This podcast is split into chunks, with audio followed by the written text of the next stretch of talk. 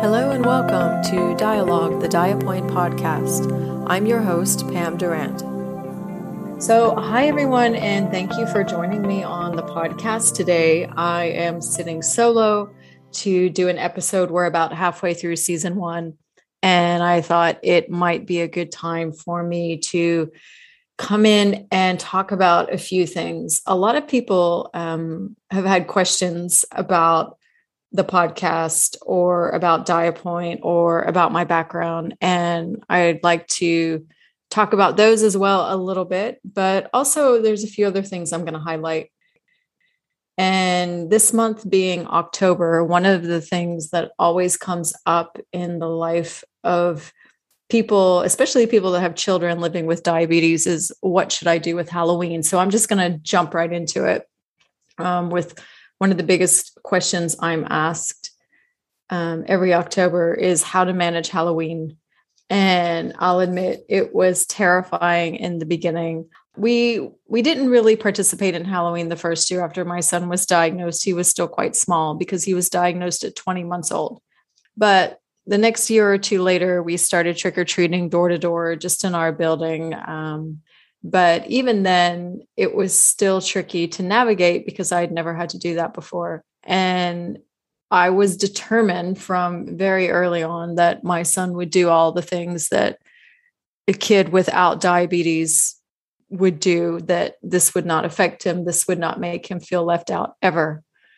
And so we were never big into celebrating Halloween when I grew up. But for some reason, my son embraced Halloween and he loved dressing up. He loved having parties. It wasn't about the candy, it was about being with friends and just having fun and whatever that was. If it was dancing or, you know, playing a party game, he just loved it all. But he especially loved to dress up in, in a costume and started planning his costumes early every year. So the first year, the challenge that I had was uh, he was he's he had was and is still on an insulin pump was having to bolus him every time he'd want to stop and eat something. And then that would cause him to fall behind his friends because friends were just so excited to go from door to door and they didn't understand why we were pausing. Actually not even un- forget understanding they didn't even notice. So we'd have to stop give insulin and then he felt sad that he couldn't go on so, what ended up happening, I think I just kind of increased his basal rate or gave him a little bit more insulin so then he wouldn't have to stop every single time he wanted to try something. And I think he only really stopped three or four times. And even then, he wouldn't eat all of it. So, for us, fortunately, he was not as interested in the candy or the sweets itself as he was with the celebration. And I say fortunately, not because people with diabetes can't have candy with type 1, I always say the only kind of candy they can't have is that which is laced with poison. But just diabetic or not, I'm going to say it again and again. You'll hear me say that a lot. Diabetic or not, nobody needs to have pounds of candy every day or kilos of candy every day. We all need to be eating healthy. But one day a year, if your child wants to participate in Halloween, it should be okay. If you're not sure, ask your doctor how to go about navigating it. But one of the things that we were told very early on by the first doctor that I was assigned to, he said, let him be a kid, let him eat what he wants. You don't want to induce an eating disorder later. And that was some really great advice that I do live by. I think for girls, eating is a much more complex and bigger topic than boys usually but we're we're very into healthy eating and healthy lifestyle at home and everything in moderation. And if my son wants to go trick or treating then I let him do it and he usually forgets about the candy the next day. Now that he's 13 as we grew up with halloween every year and school parties and all of that kind of stuff every year now that he's 13 last year he went out on his own when he was 12 with some friends and he was on a bicycle. He wanted to be a paper boy that rode a bicycle. But that was a strategic costume because then he could have bags on the side of the bike and he could also take my large photography bag and get so much candy. And then at the end of the night, he and his friend, he went over to his friend's house and they sat down and they traded candy. And he ate some and he managed it quite well. He didn't feel great after, not because his blood sugar was high and he didn't care for it, but it was just because he's not used to eating that much sugar or that and and that much like really simple sugars. So the rest of the candy we put away. I have this drawer in a refrigerator and we keep it in case we need it for low blood sugar treatment. But the rest of that candy, for the most part, he never touched the rest of the year. And that's typically how Halloween goes every year. Now that he's one year older, we'll see what happens this year. He hasn't asked me about a costume. I had, haven't asked what he wants to be or what he's doing. Um, but I sit here and I look out my window and I see some kids playing outside that are much younger than him. And it makes me wonder if, if he'll want to continue to participate because he's almost, I guess, kind of grown out of Halloween to some extent, even though I'm sure he'll still do something. But it's it's maybe easier now somehow. But enjoy Halloween. I made a short one minute YouTube video about it that I'll put it in the show notes. Um, so you can you can have a look at that. But I say for Halloween, child first, diabetes second. Teach them how to manage it. Make sure they get the right amount of insulin for the carbs that they're having, but don't change your traditions because you might have diabetes newly into your life. Another topic. So, a lot of people have been asking me about the podcast and how I decided to start dialogue. And do i have any you know did i go to special training or do anything for it? And the honest answer is no i did not really get any special podcast training. I do have a team of people that help me produce it and put it out um, every week which i'm so grateful and thankful for. But i decided to start a podcast because i know that there are so many people out there with diabetes that have stories that need to be heard and while I love to write and I would love to write about them, I think it's much more engaging and much, much better if we hear people tell their own stories. And I also wanted to present some topics that inspire people. I wanted to present topics that make people think. And I think having a podcast is a really consumable, easily consumed way, I should say, that we can think about all these different aspects of diabetes. Because when people think of a diabetes diagnosis, they think it's terrible, that it's horrible, and that it's ugly, and that it's the end of the world. If you don't take care of yourself, it can be really terrible and really ugly and, and really the end to, to some things. But there's no reason in this day and age where we live in a country or when, when we live in places that we have access to things that it should be that way. So, having a podcast just allows me to reach more people with that message because I'm very hopeful for the future of people with diabetes. So, that is kind of that is my reason for wanting to start this podcast. While I don't have any experience in podcasting before prior to the launching of Dialogue, the DiaPoint podcast, I do have a lot of experience and background in healthcare, and I do have experience in managing my child's diabetes. I don't know what it's like to have diabetes, so I can't speak firsthand about that. But I can empathize with people with diabetes from understanding a little bit more about my son's experience. And also, having a healthcare background gave me special insight to some of the things that were happening to us that I didn't agree with, meaning some of the things people would say, or some of the processes, or just some things that I never thought about for any chronic condition, diabetes or otherwise, when I was working in healthcare. We think we have all the answers because we're told we're experts. I worked as a healthcare consultant, I was a healthcare manager, a clinic manager. I worked in hospital quality management dealt with accreditation and, and so many different wonderful areas that I was exposed to, but never once before until I had a child, actually. And I really had to say take him to a pediatrician when you know he would have a rash for something or different things and then you suddenly you have to be an advocate for your child. And then when they're faced with something that's as permanent as a type 1 diabetes diagnosis you see things that nobody should have to experience. And sometimes even the patients themselves don't realize that because I, I I'm fortunate. It's a blessing and a curse that I'm able to see both sides.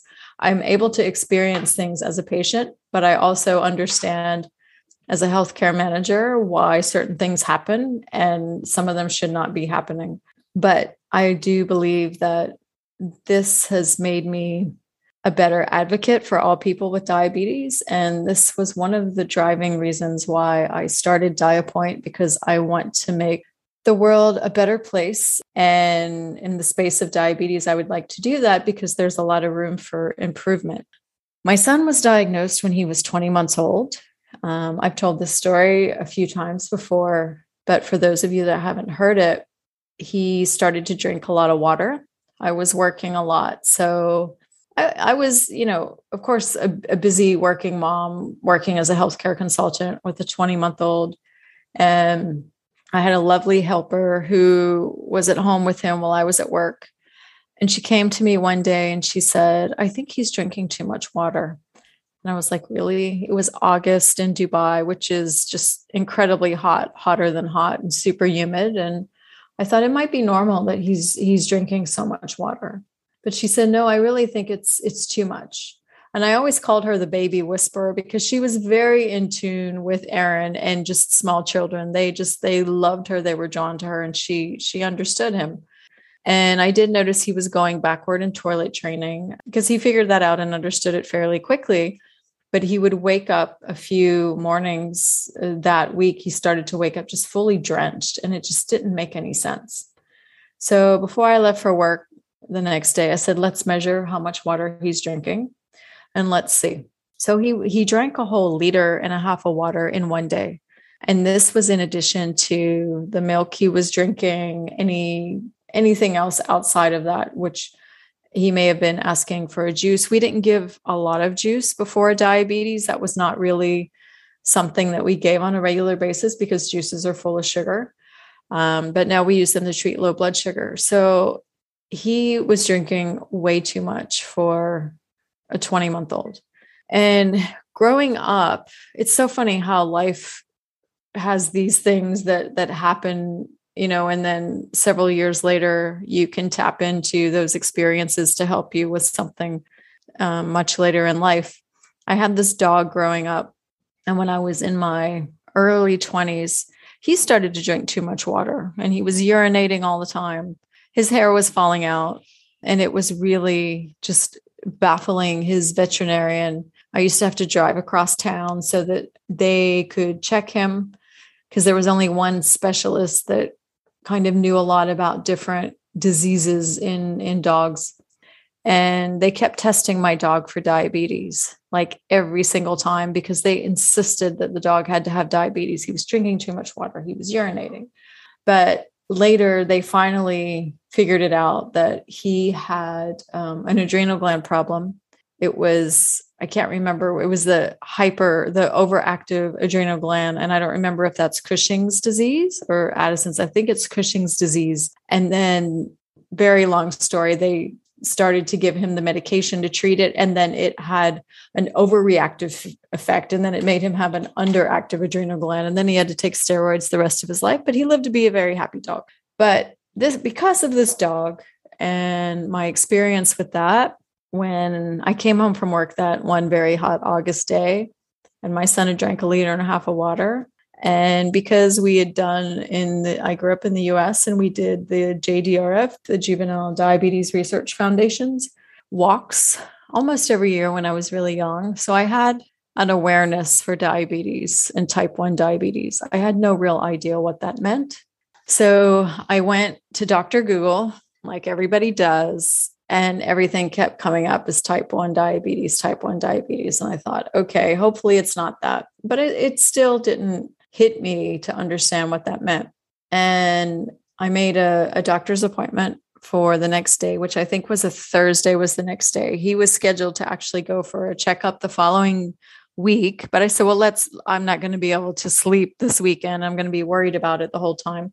Let me make an appointment now and insist that we go in and get this checked just so we know what it is before the weekend. And the suspense would be killing me. And went to the doctor's office, very good doctor, American board certified pediatrician with a practice in Dubai. And he said, No, nah, it's not possible. You don't have any family history. He's healthy, he's growing normally. But if it'll give you peace of mind, I'll check. He kind of shrugged it off as I like, if I were, at least it felt as if he shrugged it off that I was a mom, like over worried. So he pulled out his glucose meter and he checked, and the blood sugar read, I think it was 640. It's either 640 or 460. I'm not sure if blood sugar, if the meter he had could read that high as a, a 640. He didn't believe it. So he asked his nurse to go get a second glucose meter. And the reading was again the same. And sure enough, you know, he just shook his head. He was shocked. And this is why I say to people, doctors often miss it because you see a otherwise relatively healthy child. Why would you even think, you know, that they would have diabetes? But it's something to consider when you have those symptoms of drinking too much water and urinating and different things. So then he did a urine, we took a urine strip and we checked for ketones, which that also showed high. And while we didn't have any vomiting or any of the later DKA um, symptoms, but he sent us to the hospital right away. And that's where our journey began. At that time in the hospital, not a lot of people really knew or understood what to do. Nobody really educated us about a lot we were put on a, a sliding scale um, with insulin injections. There was a, a nutritionist or a nurse trying to kind of teach us about counting carbohydrates, but I'm not really sure that that was even really done because it didn't make sense to me until I was really with a diabetes team that could really educate me and in, in what to do. So I took a few months off work I was fortunate I could do that, but I took a leave of absence to kind of just get my life together and figure out what was going on and figure out how to manage diabetes in my very small child. And I went back to work. I was, before my son's diagnosis, I was on a project where I was going to have to drive an hour and a half one way every day. It was the project of a lifetime to build a new, beautiful hospital, but I wasn't able to do it. So I took a back seat I did some things remotely, but then they were running out of things for me to do remotely. So then I took a new position that kept me in a chair that was a more operational job where I wouldn't have to travel even if an hour away because I wanted my son to live a normal life and he needed me here to be supported through all of that. And I'm I'm not sorry I did that at all. It was difficult the first year because I had like you know this fear I was missing out on this great project but in hindsight, it was absolutely the right thing to do. I don't think that there's anybody that I've ever come across, or a mom particularly, that, you know, if her career took a back seat because she had to help a family member or a child, I don't think anyone has any regrets of ever doing that. And I know that I don't. And so now here we are several years later. My son is now 13. I left the corporate world in 2016 to start Diapoint to focus on some of these areas and gaps that I experienced and that I saw through my newfound experience as a patient with my son. And I realized that while there were many good doctors here, after you went home, you were alone with your diabetes. And that can be very isolating because diabetes is something that's with you 365 days a year, 24 hours a day. And not many people understand it after you visit your doctor and medical team, there's not a lot of support. And also, I wanted to not only support people, but help them find other things that they need. Like, like in the shop, it's not about selling products, but we have other cool accessories. For example, medical tape. Never thought I could be so excited about medical tape. But the stay put tape we sell, it actually keeps your devices on and in place and that's something that makes me really happy because when you lose a device, they're very expensive. And then also you lose the time, You lose the ability to see, like if it's a CGM, you're losing the ability to see blood sugar numbers and decrease risk and that sense of security and keep your child safe or or for yourself if you're an adult. There's so many, it's so much more than just a piece of tape. It's something that's keeping this device on you that can be life changing. So, those are some of the reasons why I started DiaPoint, but it took me a really long time to get to that. And there, there's quite a few reasons why. I think it took me a really good year to get used to the idea of being a mom with a child with type 1 diabetes and understand what that means and what my my role was there was a lot of grief and a lot of shame around it i went through a lot of doubts and questioning if i myself might have had something to do with it we were making his baby food from the best organic and if not organic from fresh produce i wasn't buying really hardly anything that was processed ever so I did everything right, but yet things went really wrong, or at least I thought I did everything right. So when people would learn about it, of course, they wouldn't know what to say uh, or how to react. And some of that was due to what their idea of diabetes is. Um, a lot of people think diabetes is the result of being obese or being overweight or not taking care of your health. So when they see a 20 month old with diabetes, they're like, how is that possible? And just for the record, not everybody that has type 2 diabetes is overweight and obese. If you're on my newsletter and you read my response to the email I got from the gym owner, from the franchise gym owner, you will know that I was totally outraged at that. And but a lot of people do make those kind of comments. So one thing that I often share too are some of the things that people ask and people say. And I find this especially effective um, when presenting at medical conferences because the the doctors and everyone that's there they are looking at diabetes from a medical perspective. And they know that people with diabetes go out in the world and they live with this and they deal with it every day.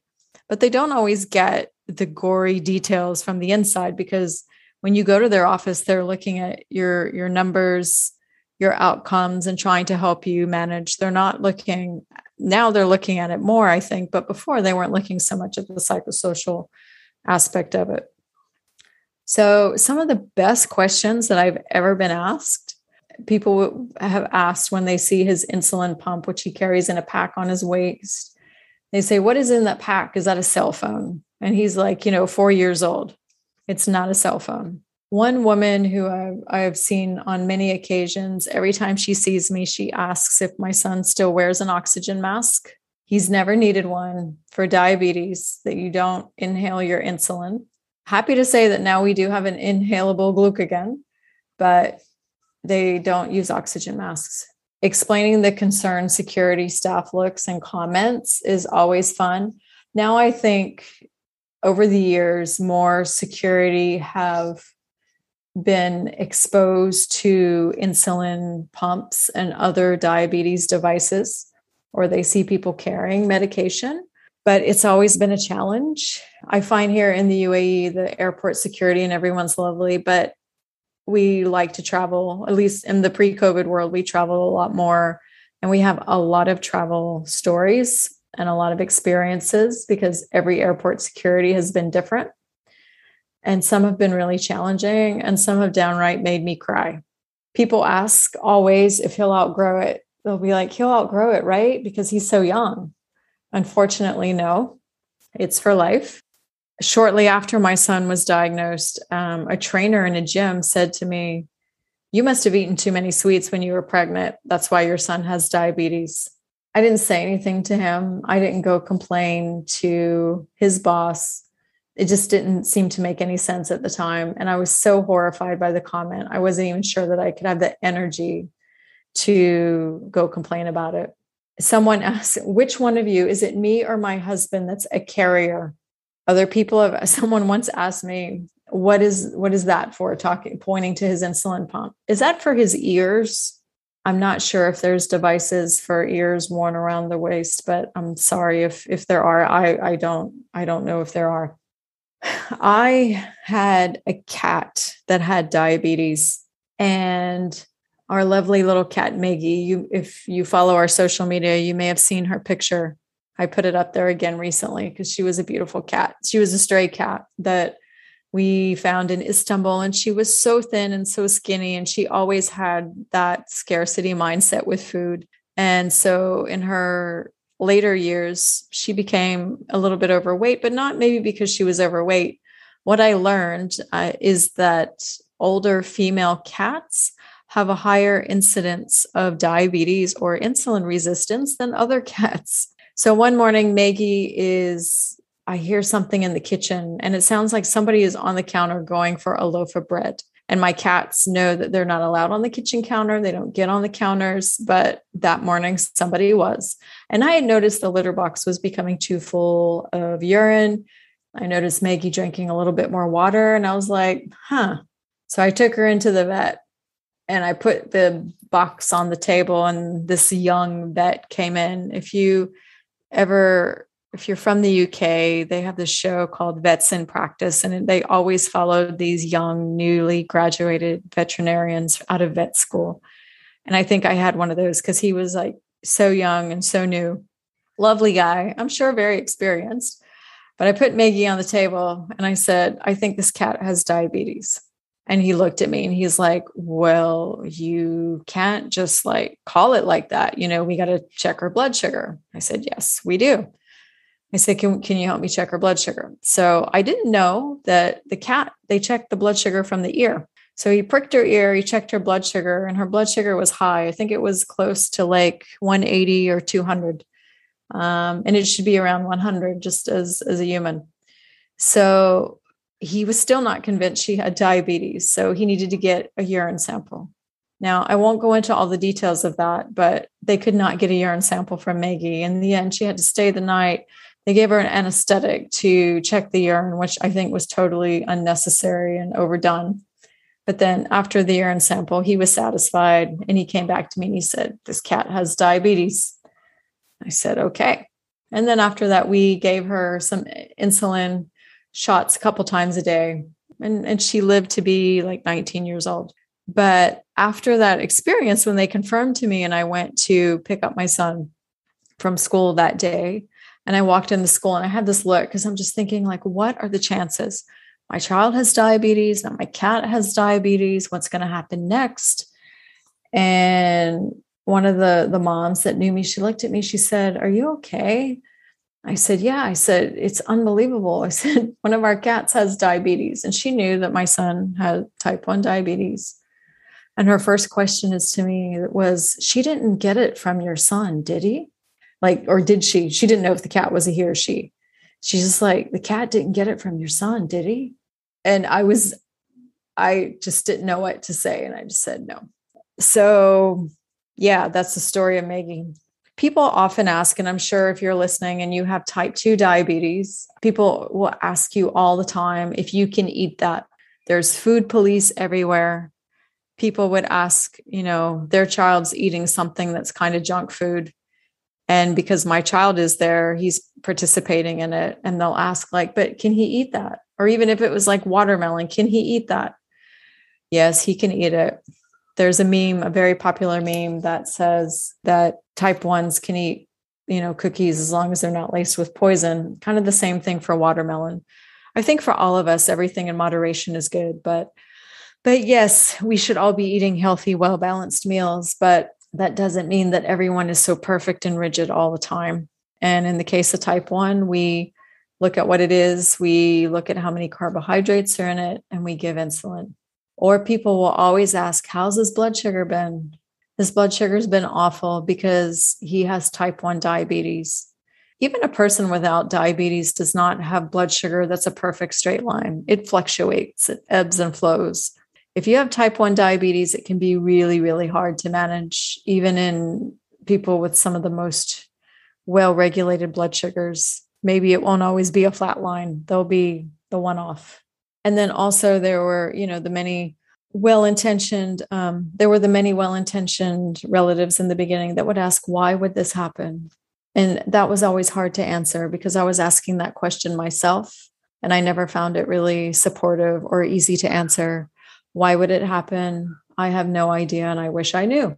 But over time, we still get questions. They still become easier.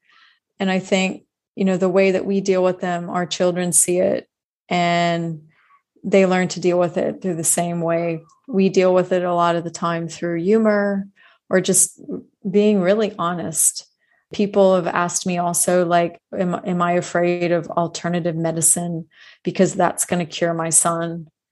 And it's very difficult for me to look them in the face and say, no, I'm not afraid of it. But if I focused on it 100%, my son would die because he has to have insulin.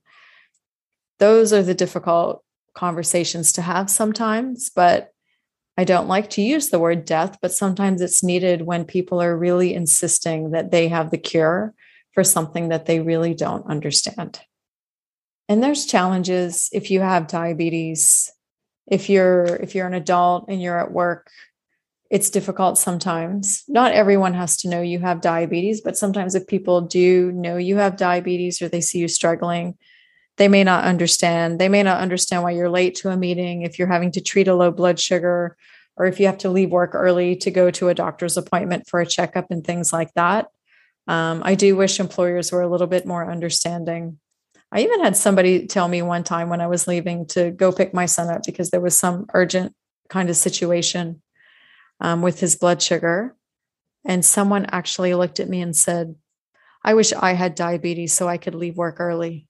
So those things happen. And I understand that they are more about the person that says them than than the person that they're directed at. So I don't get upset anymore. I can only try to advocate and educate and continue to talk about it. And so that's what I do here at Dialogue. And that's why I started this podcast. And that's why also some of the things we do at Diapoint are supportive of that and making the world a better place for people living with diabetes. We focus on education, events. We have a lot of exciting plans coming up in, in the next year. I can't believe we're already talking about the next year because it's October 12th as I'm recording this. And we just want to make the world a better place for all people with diabetes. So at Diapoint, we focus on a few different areas. One of those is community, the creation of an inclusive diabetes community across the region. We want to help people find the services that they need. And it is our goal to work and collaborate with clinics and hospitals. We don't believe in working in a silo, and we don't believe that any one place can solve everything. It takes a community. We'd love to see people refer patients to each other because the true reality is is there's how many million people with diabetes in the world? There's enough for everybody. In 2019 there were 463 million with diabetes that were documented that is 9.3% of global healthcare expenditure. So if you're in the business of diabetes, and if there's 760 billion US dollars spent on diabetes every year, there is enough for everyone. So we want to work as part of a community. We're also patient, patient and family focused. And by patient, we mean the person with diabetes and family focused.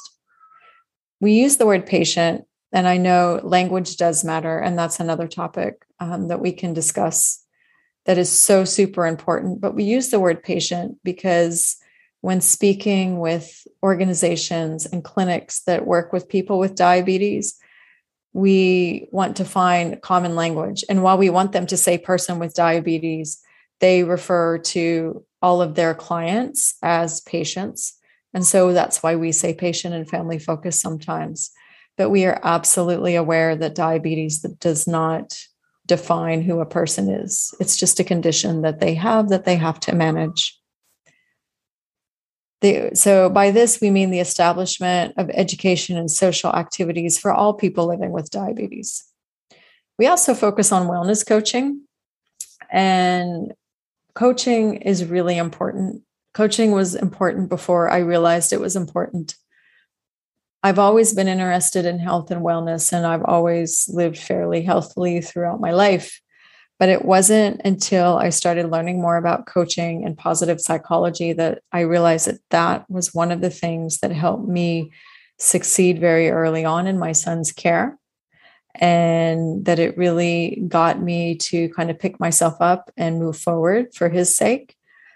And very early on in our diagnosis, I asked his doctor a question, and his doctor turned it back to me and said, Well, what do you think? And I said, Well, I don't know because you're the doctor. I want you to tell me the answer. And I think as patients of doctors, we have been trained and we're so used to just the doctor telling us what to do. We want the doctor to solve it, we want the doctor to give us advice. But when you have a chronic condition, what I realize is your doctor's not always there to give you the answer. And we have to learn how to problem solve and how to manage it. And so that's what he was trying to help me do because he knew that I wouldn't have access to him 24 hours a day, seven days a week. And he knew that I had to start doing my own critical thinking. Therefore, I could teach my son and coach my son into managing his diabetes, which is what I try to do now. And the approach absolutely works. It's not done in a silo, it's done with the team. It's done with the person with diabetes, their medical team, but it can be a beautiful collaboration and it can help anyone achieve their lifelong goals um, beyond what, what they thought was even possible. And we also do some other things uh, working with hospitals and clinics to help them with different programs that they have for people with diabetes. So that's a little bit more about what we do at DiaPoint. So, one thing that I'd like to leave you with before I go is an upcoming challenge that we're having for the month of November. And as you know, November is Diabetes Awareness Month. And this year, we thought we'd do it a little bit differently. We are going to be out there advocating and joining others in the community to do some pretty amazing things. And we'll share more details about that. However, um, please watch for your chance to sign up for the DiaPoint November Challenge. Here, we're going to be tracking our health and well being for the entire month and all aspects of our health. When people think of health, they often think of it in the context of only weight loss or in the context of only exercise, but that is only one part of it. Health and well being is so much more than just the physical it's it goes so much further th- than that. It's it's not like they say beauty is only skin deep. Um, health and wellness is way beyond skin deep. And I was listening to a podcast this weekend as I was working in my garden. If you follow me on social media, you'll have seen this picture. Um, I took a picture of my garden after I dug out all the holes and put all the plants in. And then this weekend we topped it off um, by landscaping it. Had a lovely Thursday night date night with my husband, and we drove down in the desert and got a bunch of rocks and mulch, loaded it up the car, and drove back, and then put that back in the garden. Um, the next day. For those of you that don't live in Dubai, rocks and mulch are just not lying around. We did go to a proper garden place to buy this. So, as I was putting everything in the garden to finish it off, I was listening to a podcast that I really enjoy. And I thought, okay, this guest might be interesting. And he was, the pitch was, he was going to talk about or teach people how to live to be 150 years old, which is amazing. Nobody's living to be 150 at this point in time or yet. And he highlighted that once upon a time, yes, the average lifespan was kind of 35 and people never thought much beyond that. And now here we are and we can get into our 70s. And he highlighted that in the West, for example, in US, the lifespan is declining and that is largely due to lifestyle. And that, that's been, you know, scientifically proven. And he went on to talk about a lot of other things. But what I realized, the things that he was talking about that might help us live to be 150 are things that we can all act on now, things that we can do now for the most part. He did talk a lot about a, a lot about healthcare technology and different things, but a lot of the things he talked about are available in the developed world. So there's no reason to start adopting these habits. And this is from one of the leading experts on anti aging in the world. So if you join us for the November challenge, you can actually start to focus on improving your health and wellness. Now, I can't promise you you're going to live to be 150. I don't think any of us listening to this are. However, no better time than the present to take charge of your health. Come join us for the Diapoint November Challenge. And in there, you will be able to focus on your mental health and self care. We're going to focus on your sleep. We're going to focus on the basics of nutrition. We're going to focus on hydration, super important. And we're going to focus on exercise. And if you have diabetes, there is also a focus on blood sugar. So please, if you're not on our email list, get on it. Go to www.diapointme.com and sign up for our mailing list or drop us an email at info at diapointme.com. And we're going to have a little challenge around this as well. And the winner will get a free coaching session. So stay tuned for all the details. And I hope to see you there. If you don't want to participate in the November challenge, that's okay too. But try to do one of these things and start taking care of your health. Drink more water, get more sleep, get off your device, get outside if it's not too hot where you are, or too cold, and take care of yourself and your health and beyond the physical. So, if you've made it this far through my first solo episode in the Dialogue podcast, thank you for joining me. And I'll be back next week with a very special guest. And I look forward to seeing you again soon.